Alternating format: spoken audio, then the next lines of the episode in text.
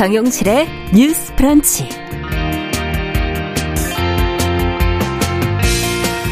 안녕하십니까 정용실입니다. 일제 강점기 강제동원 피해자인 양금덕 할머니 일본의 사죄와 피해 보상을 이끌어내기 위해서 30년간 활동해온 공로를 인정받아서 최근에 대한민국 인권상 명단에 이름을 올리면서 이 국민훈장 서훈 대상에 포함이 됐었는데요.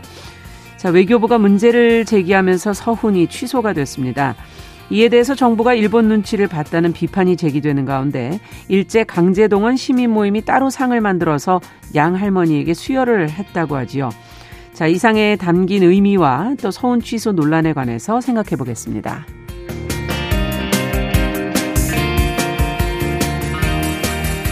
네, 정부가 동물의 생애를 복지의 관점에서 살피는 동물복지 강화 방안을 추진을 합니다.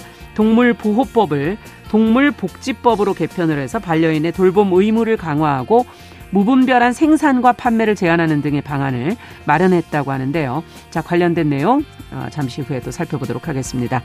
12월 12일 월요일 정용실의 뉴스 브런치 문을 엽니다.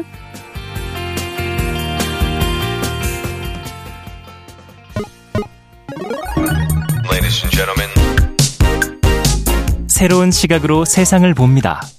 정용실의 뉴스 브런치 뉴스픽.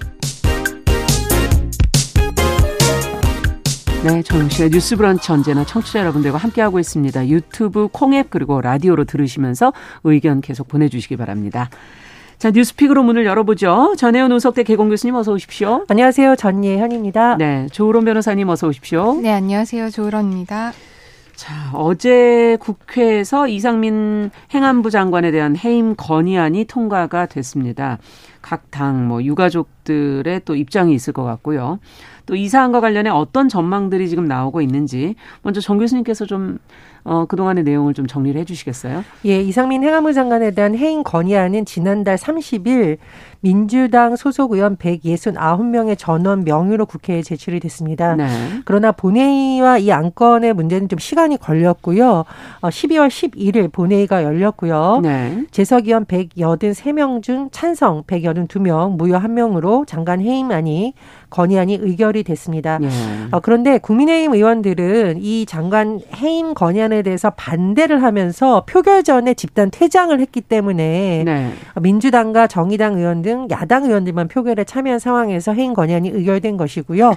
본회의에 앞서서 국민의힘 정진석 비상대책위원장이 네. 이 해임 건의안에 대해서 이미 비판적으로 반대 의사를 밝힌 바가 있습니다. 음. 그래서 사실상 야당 주도로 통과됐다 이렇게 해석을 할 수가 있겠고요. 네. 하지만 민주당 이재명 대표의 경우에는 이 장관에 대한 해임 건의안 처리에 대해서 진실과 책임의 문을 여는 출발이다라고 해서 서로 상반된 의견을 이미 나타낸 바 있습니다. 네.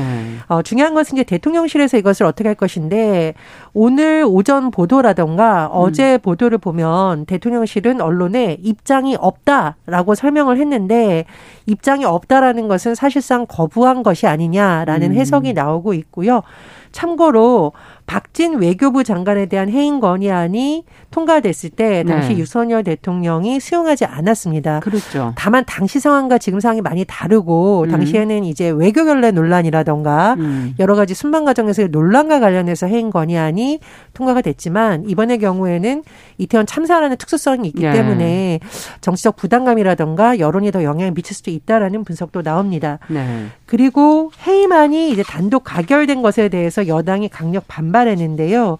지금 국회 상황이 이 문제를 비롯해서 예산안 심사도 아직 마무리가 되지 않은 그렇죠. 상황이고 네. 또 이태원 참사 국정조사의 경우에도 아직 본격적으로 활동은 되지 네. 않은 상황입니다. 이런 가운데 국민의힘 소속인 이태원 국정조사 특위위원들이 해임안이 가결된 직후 저는 사퇴 의사를 표명했다고 주호영 원내대표가 전해졌는데요. 네. 다만 이 국정조사 진행 자체를 거부할지 이른바 보이콧을 할지에 대해서는 음. 어, 조금 더 지켜봐야 될 것으로 보입니다. 뭐, 어, 지금 민주당의 경우에는 국민의힘이 만약 국정조사를 보이콧 하더라도 예산안 통과 이후부터는 예정대로 국정조사를 하겠다라는 입장인데요. 음. 오늘 예산안에 대한 협상이라던가 국정조사에 대한 기류는 어, 조금 더 지켜봐야 되는 상황입니다. 네. 정말 그 냥더 추가해서 말씀하실 게 있으시면 예, 예. 예. 유가족들이 입장을 냈다라는 거 조금 더 아, 소식을 아, 전해드리면요. 정리를 해보죠. 12구 이태원 참사 유가족 협의회가 이제 결성이 되어 있습니다. 전체 희생자 158명 중 예. 예, 아, 97명의 유족들이 모였는데요. 예. 유가족 협의회에 어제 어, 이걸 이끌고 있는 이종철 대표, 고 이잔 씨의 아버지입니다. 네. 이종철 대표의 언론 인터뷰를 보면 해임 건의안 통과 자체를 환영한다라고 했었는데 음. 유족들 사이에서는 환영과 우려가 교차한다. 왜냐하면 해임 건의안이 국회를 통과한 것은 다행이지만 네. 파면을 해왔어야 된다라고 주장을 하고 있습니다. 음. 해임 건의안의 경우에는 대통령이 거부할 가능성도 있고 여러 가지 처리하는데 오히려 시간이 걸렸다라는 아쉽다는 반응도 있고요. 음. 희생자인 고 서영주 씨의 누나 서희연 씨는 유족들이 요구했던 이 장관 파면 요구를 정쟁으로 몰아가고 있다. 음. 국정조사가 정치적으로 이용당하고 있다라고 하면서 국정조사 시작부터 이렇게 힘드니 쉬운 게 없다 이렇게 또 아쉬움을 토로하기도 했습니다. 네. 자, 해임 건의안이 거론될 때부터 이제 여당은 진상 규명을 하기 전에 책임을 묻는 거라면 국정조사는 왜 하느냐, 뭐 이렇게 계속 반응을 해오지 않았습니까? 이번에 해임 건의안 처리를 어떻게 보시는지 어, 두 분께서 좀 입장을 좀 얘기를 해 주시죠. 네, 음. 일단 음. 저는 세 가지 측면에서 좀 보고 싶은데요. 네. 첫 번째가 이게 타당한지, 당위가 당위성. 있는지, 그리고 두 번째가 시기가 적절했는지, 음. 그리고 세 번째로는 이제 방법이 과연 타당했는지 네. 이 부분을 좀 살펴보고 싶습니다. 일단 당위성. 이 방송에서도 몇 차례 말씀드렸었던 것 같은데 사실 지금 우리나라에서 정말 대형 참사죠. 사고고 음. 대형 참사고 인재라고 볼수 음. 있는 부분인데 그 부분에 대해서 행정기관 지금 어느 누구도 책임을 지는 모습을 보여주지 않고 있습니다. 네. 그렇기 때문에 유족들뿐만 아니라 국민분들도 이 사건에 대해서 굉장히 더욱더 안타까운 마음을 갖고 계시기 때문에 네. 어떻게 보면은 사, 사고에 있어서 가장 윗선 음. 책임자라고 할 수 있는 이상민 행안부 장관이 사퇴 의사를 표명하지 않은 부분에 대해서는 저희가 음. 매우 부적절하다. 음. 사퇴를 하는 게 맞다라고 몇 번씩 말씀을 드린 것이 있기 때문에 이것에 대한 당위성 자체는 저는 있다라고 음. 봅니다. 그런데 다만 지금 시기와 방법에 있어서 좀 네. 여, 야당이 무리하게 진행을 하고 있다라는 음. 그런 의구심을 나타내지 않을 수가 없을 것 같은데요. 어떤 부분에서요? 사실 시기 네. 같은 경우에는 지금 이게 국정조사와 예산안을 이제 결부를 시키면서 여야가 음. 어떻게 보면 이제는 협치를 하겠구나라는 모습을 보였습니다. 네. 그렇기 때문에 국민들도 아 이제야 이제 정쟁이 끝나고 음. 이태원 참사뿐만 아니라 민생을 위해서 예산이 이제 협의가 되겠구나. 되고 통과가 되겠구나라고 생각을 했는데 다시 한번 이게 뭔가 다시 음. 앞으로 회귀하는 듯한 모습을 보이면서 어떤 민생이라든지 예산이라든지 음. 실질적인 국정조사의 진행이라든지 음. 이런 부분들이 다 묶여버리는 모습, 음. 더 이상 진행하지 못하고 나아가지 못하는 모습을 보임으로써 만약에 해임 건의안을 할 것이었으면 국정조사 이전에 예. 건의를 충분히 할 수도 있었고 지금 야당은 이제 과반수 이상의 자리를 차지하고 있기 때문에 충분히 단독으로도 사전에 처리할 수 네. 있었는데 네. 이것을 너무 늦게 한 것이 아닌가. 그렇기 음. 때문에 유족들의 마음을 이제 어루만져서 위로하기에도 좀 늦었다라고 생각을 하고요. 네. 또 이제 방법과 관련해서도 사실 지금 거대 야당이다 보니까 예산안이라든지 여러 가지를 야당 단독으로 처리할 수가 있습니다. 네. 이 해임 건의안 같은 경우에도 여당이 협조를 안 하더라도 협조를 안 했지만 음. 안 하더라도 단독으로 충분히 처리를 할 수 있는데 국민들의 입장에서 본다면 뭔가 야당이 다수결의 원칙에 의해서만 이렇게 밀어붙이는 모습은 국민들도 당위성은 인정하지만 그런 모습을 좋게 볼 수는 좀 음. 없는 부분이 있거든요. 그렇기 네. 때문에 그 해임 건의안에 대해서 국민분들이 많이 동의를 하고 당위성을 음. 인정을 하시겠지만 시기나 방법에 있어서는 좀 무리한 점이 있다 그렇게 생각을 음. 합니다. 어떻게 보세요, 정 교수님께서? 는 저는 변호사님과 예. 좀 다른 관점에서 보겠습니다. 어쨌든 국정의 총괄적인 책임과 음. 권한은 음. 정부 여당에 있는 것인데 네. 초기부터 윤 대통령이 빨리 이상민 장관에 대한 거취 문제를 음. 마무리 지었다면 과연 연말 예선 정국까지 이것이 왔어야 되는 문제인가 저는 음. 오히려 더 의문이 있다. 가장 빨리 정치적으로 결단해서 국민들에게 음. 이 사태에 대해서 정부 여당이 책임지는 모습을 보여줄 수 네. 있었던 키를 줬던 윤석열 대통령이 오히려 결단을 못 내리면서 이것이 국회로 들어와서 마치 정쟁이 된 것처럼 된 부분이 저는 좀 아쉽다고 생각이 들고요. 네. 다만 변호사님 말씀 중에서 제가 공감하는 부분은 유족들의 입장에서는 정치적으로 누가 유리하다 불리하다 이런 걸 떠나서, 떠나서 네. 이렇게 국회가 뭔가 하는 듯 안 하는 듯 계속 국정조사도 안 되고 이전간의 음. 거치 문제도 안 되는 것은 어쨌든 굉장히 안타까운 일이라고 그렇죠. 생각을 합니다. 답답하게 느끼시겠죠. 두 번째로 음. 예산안 문제를 좀 말씀을 드리자면은 예. 산안의 일정이라는 것은 12월 2일이라고 법정 시한이 이미 정해져 있었기 때문에 음. 역대 정부들도 여당이 되는 순간부터 가장 먼저 가장 정말 심혈을 기울여야 될 일이 음. 야당을 설득하는 일입니다. 그건 음. 이미 예견된 일이었어요. 그렇죠. 더군다나 윤석열 당시 대선 후보와 이재명 대선 후보의 공통적인 공약이 빼고 나머지 첨예하게 맞서는 예산은 야당이 반대할 것이라는 건 누구나 예측할 수 있는 네. 상황이었는데 과연 여당에서 이걸 야당 의원들을 얼마나 설득하려고 노력을 음. 했었는지 저는 의문이고요. 참고로 제가 예산 관련 업무를 하면서 보면 정말 뭐 장관, 차관, 각 그 부처에 있는 뭐 과장님들까지 세종시에서 올라와서 음. 각 위원회에 들어가서 예산 설득하려고 하고 그렇죠. 새로운 법안 올때 정말 노력을 네. 많이 합니다. 제가 개인적으로 보기에 윤석열 정부는 초기부터 여야의 이 대치 전국이 심해지면서 음. 각 부처에서도 그렇게 움직이기 좀 어렵지 않았나 생각이 들고 음. 지금 뭐 각 장관들이 야당 의원들한테 하는 태도를 봐도 과연 협조를 구하려고 하는 태도인지 음. 무시를 하려는 태도인지 좀 문제가 있다. 음. 그래서 저는 처음부터 예산안 문제를 이거와 연결시키는 것 자체가 저는 납득이 되지 않은 문제였는데 네. 어쨌든 지금 이 장관이 이렇게 음. 해임안이 건의안이 통과된 음, 상황에서 여당이 오히려 조금 더 국민들의 입장에서 빠른 결단을 내리는 것이 음. 오히려 국정 동력을 확보하는데 도움이 될 거라고 네. 봅니다. 네. 자, 근데 이번 그 국민의힘 쪽에서는 해임 건의안 처리에 대해서 지금 이재명 대표의 방탄용이다, 뭐 대선 불복이다 이런 반응들이 지금 나오고 있는데 이 부분은 두 분께서는 어떻게 보십니까? 그런 관점은 예. 충분히 보일 수가 있을 것 같습니다. 이게 여러 가지를 지금 결부를 시켜서 뭐 예산안이라든지 이게 뭐 검찰에 나중에 음. 소환 요구를 방어하기 위해서 그 회기가 계속돼야 불체포 특권이 유지가 되니까 이게 회기를 좀 더 끌기 위해서 이러는 것이 아니냐 여러 음. 가지가 지금 결부되고 있는 상황이기 때문에 여당 측에서는 뭐 이재명 대표 방탄용으로 지금 야당이 밀어붙이는 것이 아니냐 예산안을 그렇게 뒤늦게 계속 미루고 있는 것이 아니냐 이렇게 생각을 할 수가 있는데요. 사실상 여당 입장에서도 이렇게 보는 게 적절하지는 않다고 생각을 합니다. 음. 일단 뭐 해임 건의안 관련해서는 사실 여당이 어제 다 반대를 하고 퇴장을 했지만은 네. 그 전에는 여당 내에서도 이상민 장관이 사퇴를 하는 게 바람직하다라고 예. 말을 발언을 여러 의원들이 했었고 그런 부분에 대해서 뭐 여당 내에서도 한 목소리가 나오지는 않았었거든요. 네. 그렇기 때문에 이거를 무조건적으로 이재명 대표 방탄용이라고 치부해 버리는 것은 이 정쟁을 좀 더 뭐 합의를 하고 해서 여, 예산안이라든지 여러 가지 음. 국정조사를 실질적으로 잘 해결해서 원인 규명을 하고 재발 방지책을 세우겠다라는 의지보다는 이거를 계속 싸우겠다. 음. 정쟁의 요소로 끌고 갈 국면이 있기 때문에 여당 태도도 바람직하지는 않다고 봅니다. 네, 어떻게 보십니까? 이재명 대표에 대한 수사가 뭐 직접적으로 이루어질 것이라는 관측이 제기되고 있는데요. 그 네. 그 부분은 그 부분대로 철저하게 해야겠죠. 음. 그러면 거꾸로 만약 이재명 대표의 어떤 측근들에 대한 음. 수사가 아니었으면 국민의힘은 이상민 장관 해임에 대해서 동의하지 않았을까요? 네. 이 사안을 전 자꾸 결부시키는 건 맞지 않다라고 음. 봅니다. 맞지 않다라고 보고요.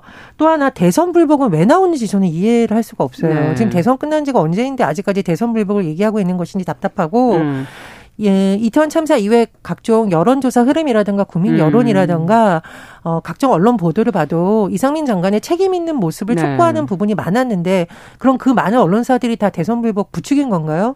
음. 저는 이 국민의힘의 이런 태도가 오히려 음. 민심과 좀 멀어지는 태도다 이렇게 보고요. 그러네. 유족들이 음. 정말 눈물로 얘기하고 있지 않습니까? 왜 음. 이상민 장관 해임 안은이라든가 파면 요구를 정쟁이라고 받아들이냐? 음. 우리가 반정부 세력이냐라고 정말 가슴에 또 한번 상처를 주는 부분이다. 그래서 이 해임 건의안의 공은 어쨌든 대통령이 넘어갔는데 대통령의 빠른 합리적인 결단이 필요하다라고 보고 이 대표에 대한 수사 문제라든가 다른 문제를 자꾸 결부시키는 것은 네. 국민들을 설득하는데 한계가 있다 이렇게 생각을 한 가지만 좀 더 말씀을 어, 예. 드리면 예. 국민 입장에서는 지금 이렇습니다. 여당은 이상민 장관, 야당은 이재명 대표를 음. 서로 보호하기 위해서 그것 가지고만 싸우지 과연 진짜 지금 경제 너무 어렵고 네. 민생 너무 어려운데 그 부분과 관련해서는 협의가 전혀 되고 있지를 음. 않아요. 여당 야당 모두 네. 그렇기 때문에 어떤 한 사람을 보호하기 위해서 여건 야건 간에 지금 너무 에너지를 쏟고 있는 모습이 국민들 눈에는 절대 좋게 보일 리가 없다고 생각을 합니다. 네. 자, 그렇다면 대통령이 해임 건의안을 수용할 가능성은 어떻게 보세요? 뭐 지금 정진석 비대위원장은 어, 거부권 행사를 건의하겠다 뭐 이렇게 밝히기도 했는데 어, 가능성을 어떻게 보십니까? 두 분께서는? 음, 일단은 전임 같은 경우에도 보면은 자진 사퇴 그러니까 해임 건의안이 일단 통과되면 해당 사항에 해당되는 장관들이 국정 운영에 부담이 될까봐 스스로 물러나겠다 하거나 네. 어, 그런 경우가 많았는데 이번 같은 경우에는 윤석열 대통령이 음. 이상민 장관을 감싸는 듯한 여러 가지 모습이 보였다라고 나온 데다가 초기부터 조사 이후에 음. 어떤 거치 문제를 결정하는 것이 맞다라고 봤기 때문에 뭐 지금 고민을 하고 있다라고 봅니다. 근데 음. 저는 눈이 말하건데 과거의 장관 해임 건의안이 통과됐을 때와 지금은 너무나 다른 상황이고 음. 특히나 정부에서 초기부터 특수본 수사를 통해서 이것이 잘 해결될 것이라는 믿음을 심어주지 못한 것은 네. 정부 고위 관계자들의 태도였기 때문에 대통령이 빨리 민심을 잘 살펴서 음. 이 장관을 뭔가 감싸는 듯한 모습은 더 이상 보이지 않아야 된다라고 생각을 합니다. 네, 어떻게 보세요, 조 변호사님? 네, 대통령도 이제 민심을 살펴야 된다라는 말씀. 말씀에 음. 굉장히 공감을 하고요. 이상민 행안부 장관 자체도 스스로의 거취를 표명을 할 필요성은 충분히 있다라고 네. 생각을 합니다. 다만 대통령이 실제로 해임 건의안을 받아들일지 관련해서는 음. 저는 부정적인 입장입니다. 음. 받아들이지 않을 것 같아요. 네. 예전에 그 박진 장관 관련해서도 해임 건의 아니 국회를 통과를 했을 때 하루 만에 받아들이지 그렇죠. 않겠다라고 네. 입장을 밝혔고 이번에는 아예 그런 입장조차 밝히고 있지 않거든요. 아. 그리고 기본적으로 대통령실의 논조가 국정조사를 해서 어떤 책임이 규명이 되면 그에 대해서 맞는 책임을 지우겠다라고 음. 하는 입장이기 때문에 거기서 어떤 법적으로 책임질 일이 음. 나오지 않은 상황에서는 이때까지의 고수했었던 뭔가 법으로 위반된 음. 사실이 없으면 계속 진행을 하겠다라는 음. 입장을 고수할 것으로 보이기 때문에 대통령실에서 이 해임 건의안을 받아들일 가능성은 굉장히 낮다. 낮다고 봅니다. 자, 그렇다면 제일 중요한 게 이제 유가족들의 입장이 아닐까 하는 생각이 들고 어, 유가족들이 원하는 게 그러면 무엇인지 정확하게 이것도 어떻게 보면 여당과 대통령이 좀 살펴야 될 부분이 아닐까 하는 생각도 들거든요.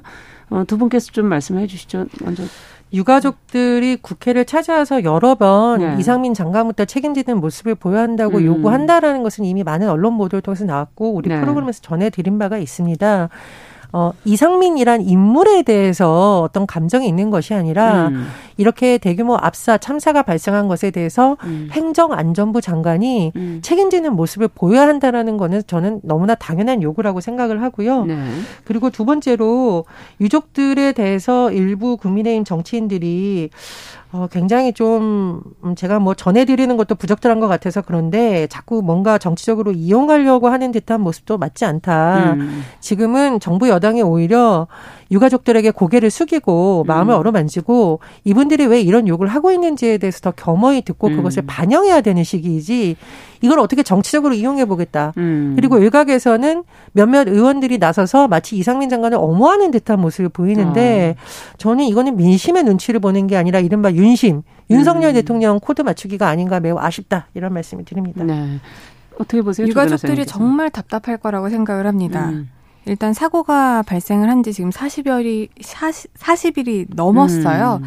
경찰에서 특수본을 꾸려서 대대적인 수사 인력을 동원해서 수사를 하고 있다라고 하는데 음. 사실상 이 참사의 원인이 그렇게 음. 복잡한 게 아니거든요. 음. 세월호 같이 뭐 선박이 인양이 되는 데까지 시간이 오래 걸리는 것도 아니고 이미 드러난 사실관계에 대한 원인 규명을 특수본에서 많은 수사 인력을 동원했음에도 불구하고 아직까지도 뚜렷한 결과가 나오지 않았다. 음. 이것은 유자, 유가족들뿐만이 아니라 일반 국민분들도 왜 이렇게 이게 오래 걸리나 음. 이렇게 어려운 사건인가 음. 이런 부분에 굉장히 의구심을 많이 표하고 계신 부분이 있기 때문에 유가족들이 많이 속상하실 거라고 생각을 음. 합니다. 그리고 또 하나는 이게 국정조사를 지금 하기로 했는데 음. 또 이게 파행이 되는 수순을 밟고 있고 또 국민의힘 위원들이 지금 사퇴를 함으로써 어떻게 보면은 또 반쪽짜리 국정조사가 된다라고 음. 하면은 유가족 입장에서는 어떤 국정조사에서 결과가 나오든지 그것을 오롯이 받아들이기가 굉장히 어려울 것입니다. 음. 정치권에서도 마찬가지일 것이고요.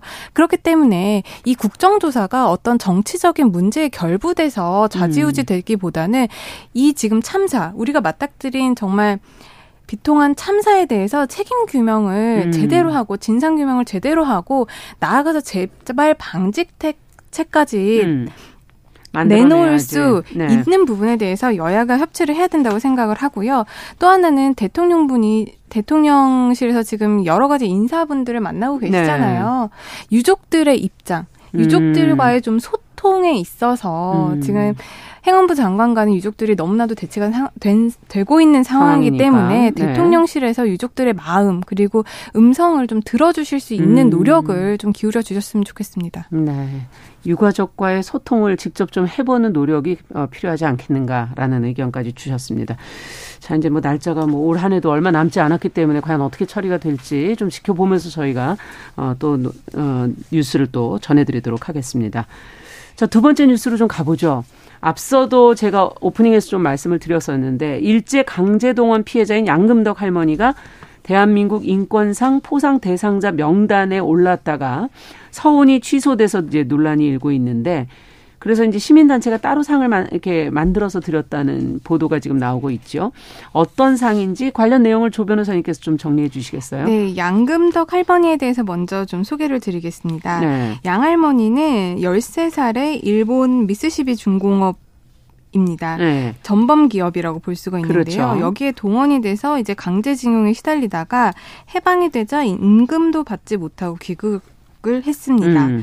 그는 다른 피해자들과 함께 이제 1999년에 일본 법원에 손해배상 소송을 제기를 했는데 예. 2008년 거의 10년이 걸쳐서 일본에서 소송을 한 게 패소를 했고요. 네. 2012년에 이제 한국 법원에다가 다시 소송을 제기해서 네. 6년이 걸렸습니다. 이것도 2018년 11월에 이제 대법원 최종 승소 판결을 이끌어서 어떻게 보면은 강제징용 피해자의 손해배상을 이끌어냈다라는 음. 점에서 굉장히 보도가 그 당시에도 많이 됐었죠. 맞습니다. 네. 의의를 높게 살 수가 있을 것 같은데요. 이런 점을 이제 반영을 해서 국가인권위에서 이제 지난 9월에 음. 인권위 홈페이지에 이 양 할머니를 포함해서 2022년 대한민국 인권상 포상 추천 대상자 명단을 공개를 해서 음. 의견 수렴 과정을 거쳤습니다. 네. 그리고 인권위가 이제 12월 10일 날이 이제 세계 인권의 날인데 음. 이 인권의 날을 기념을 해서 원래는 이제 9월 9일에 네. 2022년 인권의 날의 기념식에서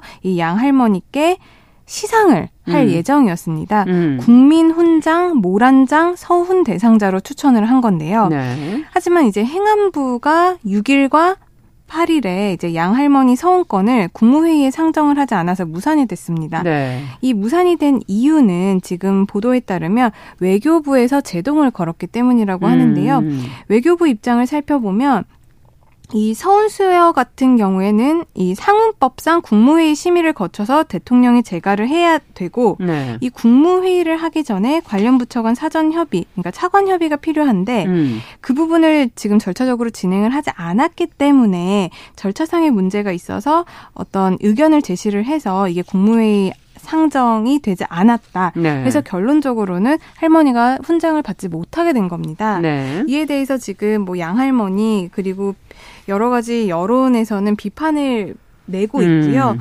이런 사실을 지금 안 좋게 본 시민 단체에서 할머니에 대해서 음. 이 서운 훈장 대신에 자체적으로 인권상을 만들어서 수여를 음. 했습니다. 네, 그렇게 된 거군요. 자, 뉴스 브런치 어 1부 마치고 11시 30분부터 일부 지역에서 해당 지역 방송 보내 드리고요. 저희가 지금 어, 양금덕 할머니의 대한민국 인권상 포상 대상자 명단에 올랐다. 서운이 취소된 부분 과연 어떤 논란인지 조금 더 깊이 있게 다뤄보도록 하겠습니다. 잠시 후에 이어가겠습니다. 뉴스픽.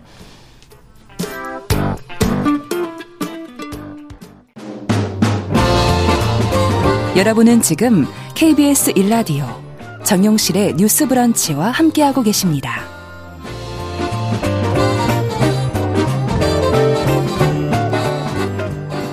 뉴스픽 이어가겠습니다.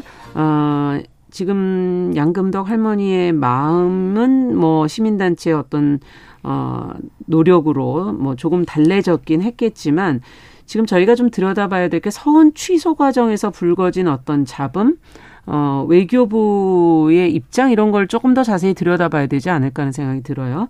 두 분께서는 어떻게 보시는지 먼저 정 교수님께 좀 여쭤볼까요? 두 가지를 짚고 싶은데요. 네. 첫 번째는 인권위에서 이 양금덕 할머니 포함돼서 추천 대상자 명단을 공개한 시점이 지난 9월이라고 합니다. 네. 홈페이지에 이미 다 공개를 했고요. 의견을 예. 수렴했고 그리고 12월 9일 인권의 날 기념식에서 할 계획이었습니다. 예.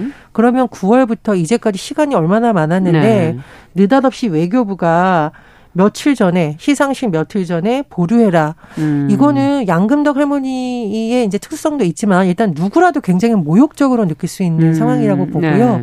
두 번째로 더더군다나 이 양금덕 할머니처럼 강제 동원 피해자들 음. 어떻게 보면 국가가 힘이 없어서 음. 피해자들이 양산됐던 이런 부분에 대해서 우리나라 외교부가 이렇게 했다라는 것은 충분히 결례 논란이 일수 음. 있고 굉장히 문제가 있다라고 봅니다. 네. 또 하나 제가 짚고 싶은 건 뭐냐면요.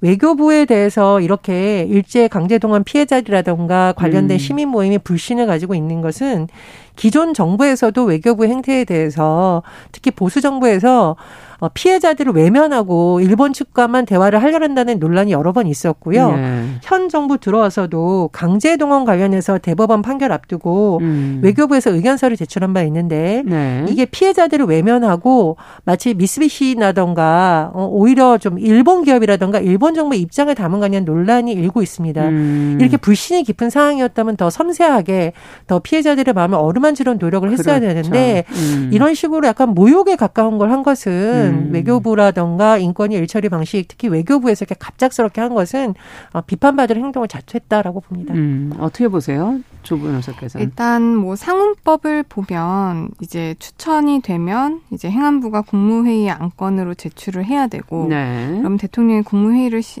국무회의 심의를 거쳐서 이제 서운 대상자가 결정하게 되는 부분에 있어서 네. 국무회의 안건 전에 관행적으로 이제 사전 협의, 그러니까 부처 간 사전 협의, 차관 협의가 필요했다라고 합니다. 네. 그러니까 외교부 입장에서는 이런 절차들을 거치지 않아서 지금 인정을 못하겠다라는 것인데, 아. 그럼 예전에도 이게 꼭 필수적인 것이었냐? 예. 여기서 어떤 굉장히 중요한 그 서원 대상자로 확정을 하고 하지 음. 않고의 문제가 논의가 되었었 어떤 그런 관행은 과연 있었느냐 음. 이런 거를 보면은 지금 언론 보도에 따르면은 대부분이 사실 이런 인권위 심사를 거쳐서 확정된 최종 추천 대상자가 뭐 음. 국무회를 거치지 못해서 수상이 무산된 경우가 사실상 지금 처음이라는 보도가 음. 나오고 있거든요. 네. 그렇게 본다면 교수님께서도 지적을 하신 우리 외교부의 입장 그리고 현 정부의 어떤 일본 강제징용과 관련한 입장과 연장선상에서 봤을 때 음. 뭔가 우리 정부가 굉장히 일본 눈치를 보고 있는 것이 아닌가 음. 이런 의구심을 지울 수가 없는 있는 거죠. 네. 그렇기 때문에 그 부분에 대해서 우리 국민에게 우리나라가 상을 주는데 사실 음. 이렇게까지 남의 나라의 눈치를 봐야 하는 것인가 음. 그런 부분에 대해서 굉장히 아쉬움이 많이 남습니다. 네.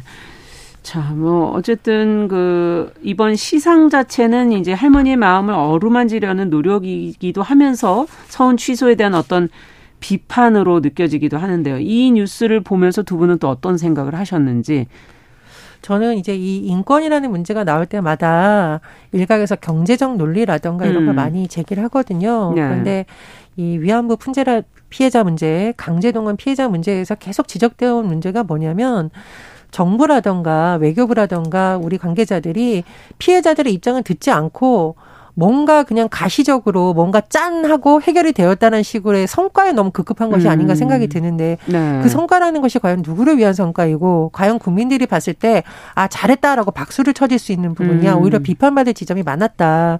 그래서 현 정부에서 한일 관계 개선에 어 굉장히 집중하는 것은 음. 알겠지만 자칫하면 오히려 더 큰 어, 문제가 생길 수가 있다라는 거를 역대 사례를 보면서 좀 음. 교훈으로 삼았으면 좋겠다 이런 생각이 들고요. 두 번째로 현 정부에 들어가서 블랙리스트 논란, 음. 그 다음에 문학에 대한 뭐 탄압 논란, 네. 그 다음에 인권 무시 논란이 계속 놀고 있는데 네. 사실 윤석열 대통령이 보편적 문제로서의 뭐 공정이나 인권을 강조한 바 있거든요. 네. 그런 부분이 많은 국민들한테 진정성을 얻으려면 이런 문제일수록 더 섬세하게 접근을 해야 됩니다. 음. 어, 그런 부분에서 좀 정부가 다시 한번 최근에 논란이 됐던 문제를 하나하나 짚어서 왜 이렇게 음. 비판 여론이 일고 있는지 돌아봤으면 합니다. 네. 어떻게 보세요, 조 변호사님께서는? 일단 음. 강제징용 피해자분들 관련해서 사실 음. 정부 측에서의 노력보다는 시민단체라든지 음. 피해자분들이 직접 나서가지고 정말 긴 시간 동안 판결을 음. 받기 위해서 여러 가지 노력을 하신 그렇죠. 거거든요. 네. 사실 다 어떻게 보면은 나라가 약했기 때문에 그만큼 국민들이 피해를 본 사건입니다. 그렇죠. 네. 그러면 국가가 나서서 그런 피해 보상이라든지 음. 피해자들 입장을 대변을 해야 되는데 그러지 못하고 이렇게 수십 년간 음. 그 부분에 대해서 국 국민이 스스로 싸웠어야 됐고 싸워서 이겨낸 결과물조차 정부에서는 인정을 잘 해주지 않으려고 하고 음. 오히려 아직까지도 다른 나라의 눈치를 보는 부분에 있어서는 굉장히 아쉬움을 토로할 수밖에 없을 것 같고요. 교수님이 잘 지적해 주신 부분과 같이 음. 지금 현 정부가 많은 비판을 받고 있는 그런 인권 부분 음. 그리고 피해자 부분, 약자 부분에 대해서 조금 더 관심을 가져주셨으면 좋겠다라는 당부의 말씀드립니다. 네. 자, 뉴스픽 조론 변호사 전혜영 교수 두 분과 함께 말씀 들어봤습니다. 오늘은 여기까지 하겠습니다. 감사합니다. 감사합니다. 남성의 입장에서 여성의 입장을 이해하는 그래서 사실 이 역지사지의 태도가 한국 사회로 지금 필요한 것이 아닌가. 그 어떤 사람들은 삼루에서 태어났으면서 자신이 삼루타를 친 것처럼 생각하며 살아간다라는 음. 말이 있어요. 해충이다, 이충이다. 이거는 네. 순전히 사람의 아. 그 잣대로 이야기를 하는 거예요. 음. 곤충이 우리 사람보다 몇 억 년 먼저 지구에 나왔거든요. 세상을 보는 따뜻한 시선. 정용실의 뉴스 브런치. 네, 정용실의 뉴스 브런치 듣고 계신 지금 시각 11시 38분 향해 가고 있습니다. 자, 이번에는 뉴스 속에서 알아두면 좋은 정보들 귀에 쏙 들어오게 전해드리는 시간이죠. 뉴스 속 시선 뉴스 박진아 기자 자리해 주셨어요. 어서 오세요. 네, 안녕하세요. 오늘은 어떤 내용을 좀 살펴볼까요? 네, 오늘은 코로나 백신 관련해서 예. 좀 찾아봤습니다. 오늘 17일부터 코로나 백신 1, 2차 접종을 받은 사람은요, 곧바로 이 오미크론 2가 백신을 활용한 동절기 추가 접종을 받게 됩니다. 음. 방역 당국은 지난 8일 기존 백신을 활용한 3, 4차 접종이 있었잖아요. 예. 네, 그거를 17일부터 전면 중단하고요. 이 추가 접종 유형을 동절기 추가 접종으로 단일화한다 이렇게 음. 밝혔습니다. 이에 따라서 기존에 3, 4차 이렇게 받으셨던 분들 중단되고 기존의 단가 백신을 활용한 기초 접종, 그러니까 1, 2차 접종은 기초 접종이고요. 음. 그 이유는 이제 오미크론 2가 백신을 활용한 동절기 추가 접종 이렇게 두 종류로만 구분돼서 그렇군요. 접종을 한다고 합니다. 기초 접종 마치신 지 3개월 90일이 지난 경우는 17일부터는 기존 백신이 아닌 개량 백신으로 추가 접종 받게 되는 겁니다. 이렇게 하는 이유는 음. 정부가 국민들이 뭐 어떤 사람은 3차 맞고 어떤 사람은 4차 맞고 또 어떤 사람은 오미크론 변이를 맞고 예. 이런 뭘 맞아야 되냐고 막 물어보시는 네. 분들도 계시고요. 그런 혼선이 예. 있었는데 예. 그런 혼선을 줄이고 이가 백신 접종률을 끌어올리기 위한 음. 그런 목표라고 합니다. 그렇군요. 지금 독감하고 코로나가 또 동시에 유행을 네. 한다고 뭐 보도도 많이 나와서 걱정이 좀 되는데 하여튼 어 뭔가 좀 모두 좀 신경 쓰시고 주의하셔야 될 것 같습니다. 네.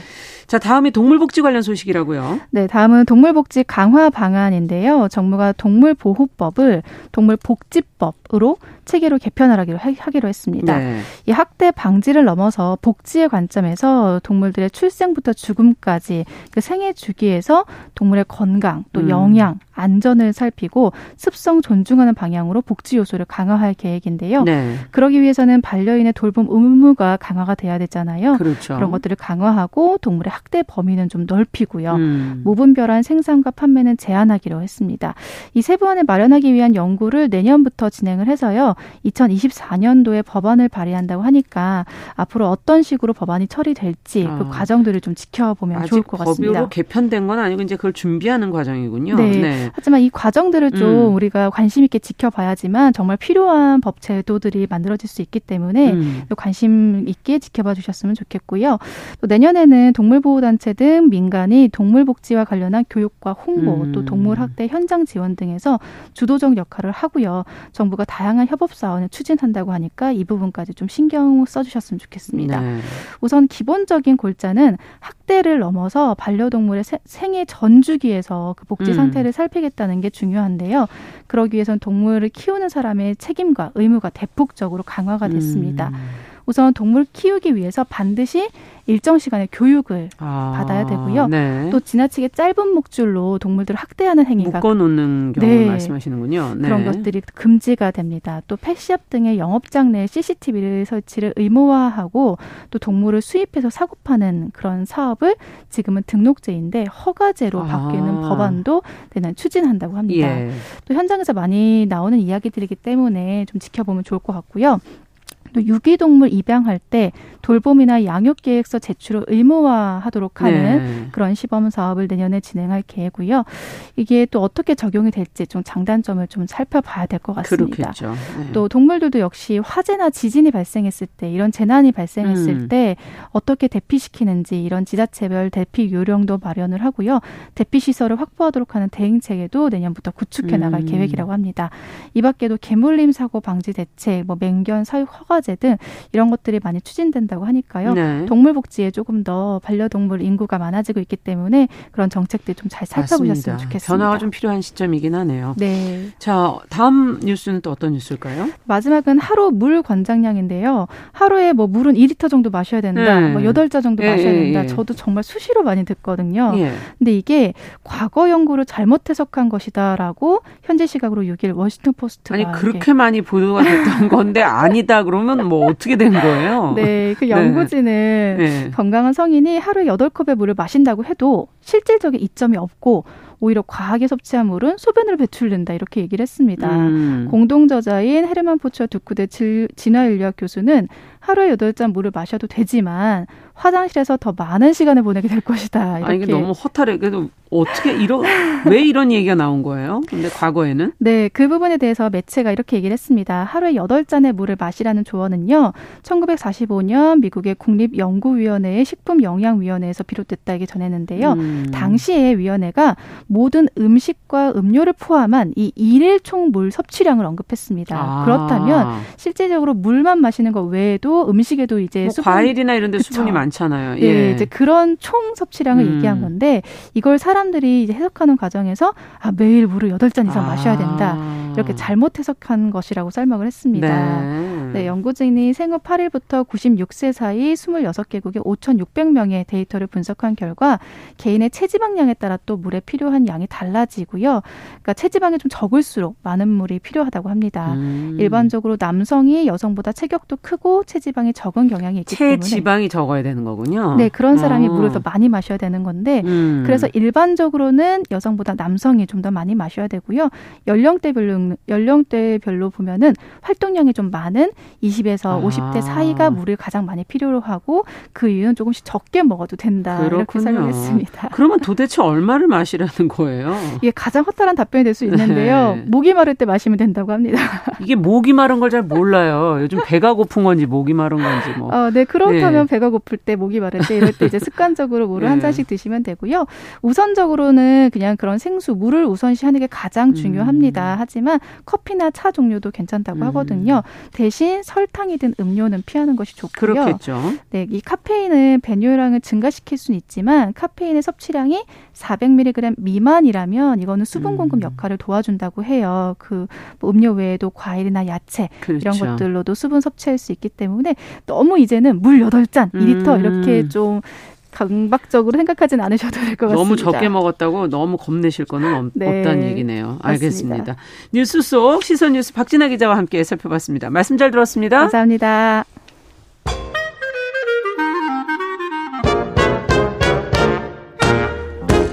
모두가 행복한 미래 정용실의 뉴스 브런치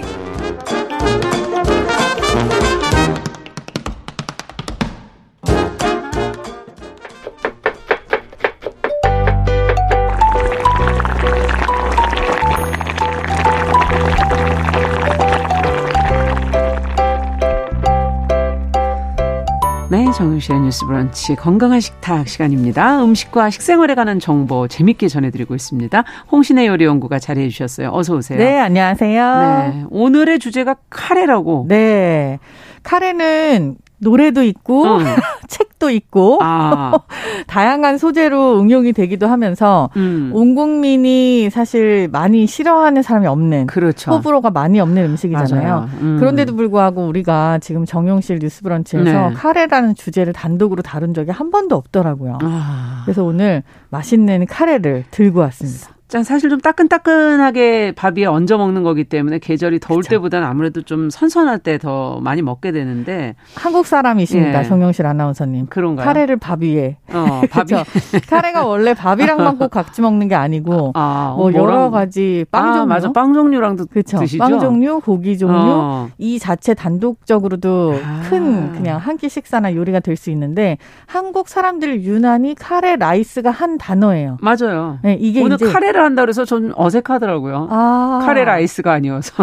커리라고 하면 약간 네. 조금 더 와닿으시는 거죠. 이게 서양 음식처럼 느껴지고. 어, 카레는 우리 것처럼 느껴지고. 이게 같은, 같은 말인데. 거, 네. 같은 건데 네. 이름에서 네. 오는 그 뉘앙스가 있는 것 음. 같아요. 맞아요. 네. 음. 어쨌든 어렸을 때 많이 먹었어요. 아, 지금은 많이 안 드세요? 어, 전보다는 덜 먹죠. 저희 회사 앞에도 커리 하는 데는 없거든요, 따로. 아. 그러다 보니까 많이는 안 먹게 되는데. 아, 제가 빨리 하나 차려야겠네요. 네. 어떤 스타일을 좋아하세요?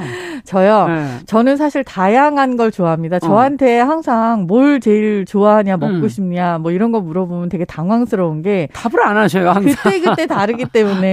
그래서 너무 사실 네. 어떻게 보면은 저희가 남들보다는 일반적인 그런 경험치보다는 네. 조금 더 많은 걸 먹고 다니는 사람이고 그게 아, 직업이잖아요. 아, 그렇죠, 그렇죠. 그렇기 때문에 되게 뭔가 데이터가 많은데 음. 이게 다 좋아요. 웬만하면. 음. 그래서 뭐가 딱히 좋다라고 얘기할 수는 없지만 오늘 같이 약간 음. 조금 찬바람이 불고 살살 부는 네, 날에 살살 불고 하지만 뭔가 좀 으슬으슬한데 음. 되게 춥진 않아요. 네. 이런 경우에는 완전 맵지 않은 아하. 그 인도식 커리 중에 네. 버터 마살라라는 게 있어요. 약간 달콤하거든요. 예. 거기에다가 따끈따끈하게 구운 마늘 garlic 난을 아. 이렇게 확 찍어가지고 쌈 싸듯이 해서 야. 그렇게 먹으면 정말 좋겠네요. 떠올리는 게 다르네. 저는 그냥 약간 예전에는 왜 그 카레 가루를 물에 이렇게 풀어가 아. 물에다 풀어서 아, 넣잖아요. 네. 끓는. 예.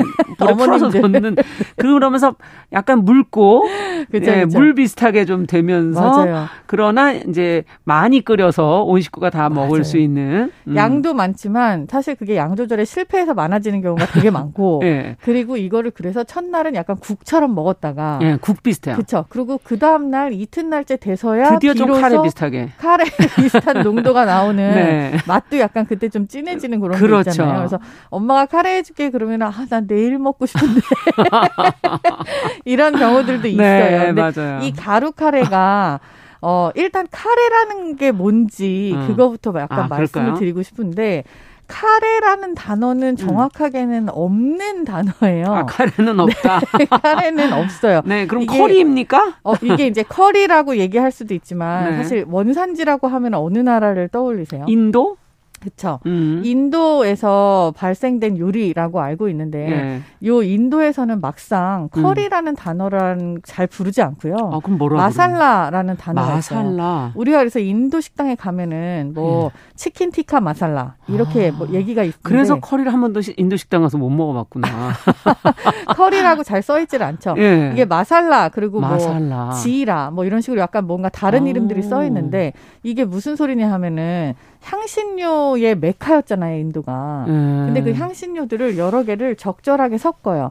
그래서 거기에서 맛을 내는 거예요. 뭐 아. 강황이 많이 들어가냐, 뭐 고추가 많이 들어가냐, 아, 그다 뭐 들어가는군요. 코리앤더가 많이 들어가냐. 그렇죠. 근데 다 많이 섞이지만 그 중에 맛을 뭘로 중점적으로 내느냐에 따라서 약간 음. 그 종류가 달라지는데 음. 이거의 향신료의 집합체를 마살라라고 불렀어요. 그렇군요. 근데 이제 영국이 인도를 식민 지배를 하게 되잖아요. 음. 그렇게 하면서 영국에서 이 마살라라는 음식 문화를 가지고 갑니다. 네. 심지어는 제가 여기서도 한번 말씀드린 적이 있는데 영국 사람들한테 음. 너네 전통 음식이 뭐냐라고 물어보면은 커리라고 대답을 하는 젊은이들이 진짜 많아요. 어, 그 정도로 많이 먹는군요. 많이 먹고요. 그리고 굉장히 많이 발달을 하고 개발을 음. 한 곳이고 서양에 퍼뜨리기도 하고. 네. 근데 이 커리라는 문화 자체가 그래서 약간 서양에 익숙한 인도 음식이 돼버린 거예요. 아니 근데 저는 일본 커리를 드시는 분들도 많이 봤는데 일본식은 카레라고 발음을 하고요. 카레 그건 네, 카레 맞습니까? 그렇죠. 네. 일본식은 카레라고 발음을 네. 하고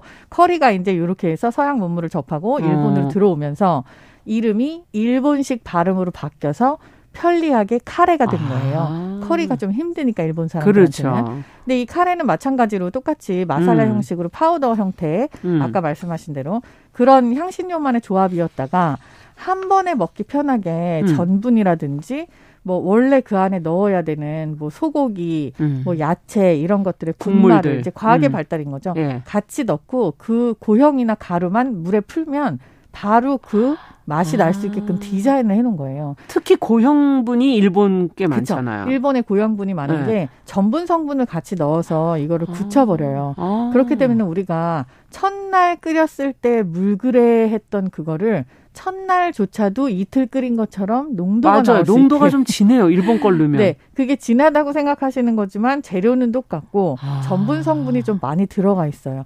그리고 혹시 바몬드 카레 들어보셨어요? 어, 그럼요. 바몬드 카레가 뭐냐면은 그 미국의 버몬트 지방 있잖아요. 아, 그게 바몬드가 된 거예요. 그게 일본 발음으로 바몬드가 된 거예요. 아, 버몬트. 버몬트 네. 지방의 특산품이 사과하고 꿀이거든요. 아. 그두 가지 맛을 첨가해서 만들어서 이름을 바몬드 카레라고 아. 지은 거거든요. 그렇군요. 이게 지금 되게 재미있는 이름, 그러니까 이름이 어떻게 보면 이름만 해도 지금 굉장히 일본어와. 지금 여러 가지가 들어가서 오히려 역으로 들어와서. 한국에서 유행을 하게 된 지금. 이선아님께서 중2 때 가사 실습 시간에 칼, 어머 저도 그랬었는데. 아 그래요? 근데 그때 너무 맛없게 만들어서 친구들이 빈 안 먹어서 빈 도시락에 담아왔던 기억이 아. 난다. 그리고 그리고 박미영님께서 질문이 네. 들어왔습니다. 이 카레 분말을 샀는데 네. 보관을 어떻게 해야 되냐? 아. 냉장고에 넣어야 되냐?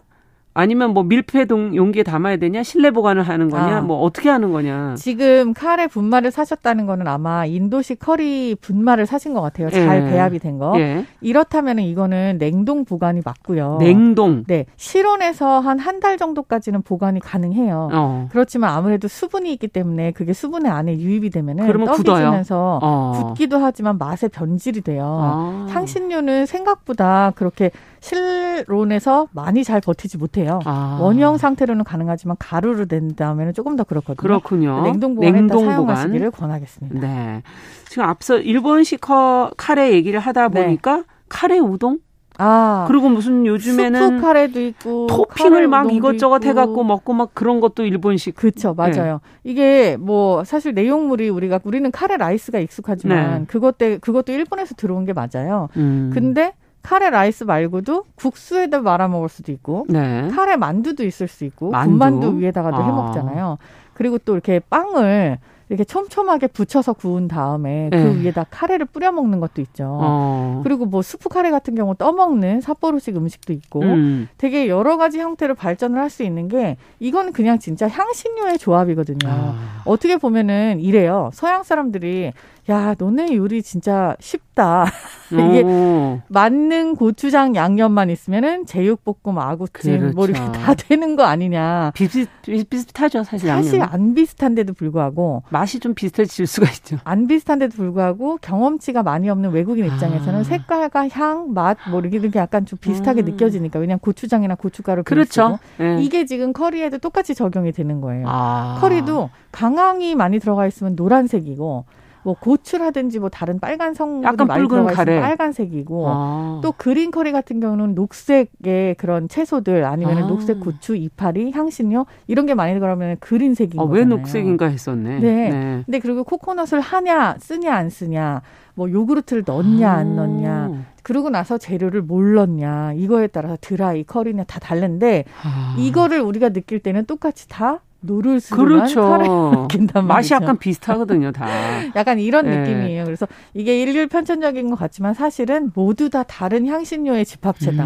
음, 그렇군요. 네. 자, 그렇다면 밖에서 사 먹는 것도 좋겠지만 아무래도 이 카레만큼은 음. 지금 이럴 때 뭐 고기도 좀 사다가 남은 어. 고기 뭐 채소 이런 걸 해서 같이 맛있게 끓여야 되잖아요 그쵸? 집에서 네. 아빠도 좀 가끔 하시기도 하고 어떻게 하면 될까요? 맛있게 먹을 수 있는 제일 좋은 방법은 무조건 오래 끓이는 거고요. 오래 끓여라. 네, 이거 제가 아까 오프닝에도 말씀드렸지만 overnight 하룻밤 재워요. 아 하룻밤 재워라. 하룻밤 놔뒀다가 그 다음 날 먹으면 제일 맛있는 게 사실 카레, 미역국 뭐 이런 것들이 아, 있어요. 아 맞아요. 그렇죠. 어. 근데 카레 마찬가지고 어 맛있게 끓일 수 있는 다른 팁 중에 하나가 건더기도 이게 드시는 거거든요. 예. 그래서 국 끓일 때처럼 찬물에 넣고 가속 하는 게 아니고 처음에 모든 재료를 한번 볶으세요. 예. 볶은 다음에 카레를 푼 물을 음. 넣고 이걸 같이 곰탕 끓이듯이 푹 우려서 음. 많이 이렇게 고아가지고 먹는 게 좋은데 네. 저 같은 경우는 음. 약간 이게 조금 편법이긴 합니다만 음.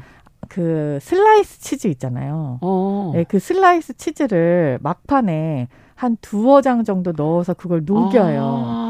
이걸 녹이게 되면 그 슬라이스 치즈가 가지고 있는 그 고소한 그 맛, 그쵸 단맛이 있어요. 오. 단맛, 고소한 맛 그리고 감칠맛 폭발 이게 좀 이렇게 이야. 녹아들면서 카레 가루가 자칫 놓칠 수 있는 그런 빈맛을 조금 메워주기도 하거든요. 어, 이거는 상상을 못했네요. 네, 슬라이스 치즈 보통 그 미리 이제 버터를 좀 넣는다든지 아. 그렇게 해서 고소한 맛을 내야 되나 볶는 단계에서 그쵸, 버터를 그쵸. 넣거든요. 네. 잘 안 되고요. 예. 카레 가루의 선택이 중요한데 그뭘 또 선택하면 카레 가루도 되게 여러 가지가 음. 있잖아요. 근데 그냥 뭐 좋아하시는 거 아무거나 선택하시면 되지만 음. 한번 드셔보시고 마음에 드시는 게 있으면 메모를 해두시고 아. 나는 진한 약간 찐득한 일본식이 좋다 그러면 일본 카레 네. 안 그러고 약간 인도식이 좋다 그러면 한국 카레도 거의 인도식이랑 흡사합니다. 음. 그러니까 한국제 카레를 드시는 것도 전 권해요. 네, 지금 막 의견들이 많이 올라오시는데 네, 무엇보다 카레 에 야채 옥수수를 많이 넣고 식빵 찍어 먹어도 또 만난다고 금성무님께서 예, 어 상상만 해도 지금 맛있겠는데요. 음. 어, 미무수아님 카레 볶음밥, 네, 좋습니다. 많이들 응용해서들 오늘 점심은 카레네요. 네, 건강한 식탁 오늘은 오랜만에 카레 이야기 홍신의 요리연구가와 함께 해봤습니다. 말씀 잘 들었습니다. 감사합니다. 자, 정용실의 뉴스브런치 월요일 순서도 같이 인사드립니다. 저는 내일 뵙겠습니다. 안녕히 계십시오.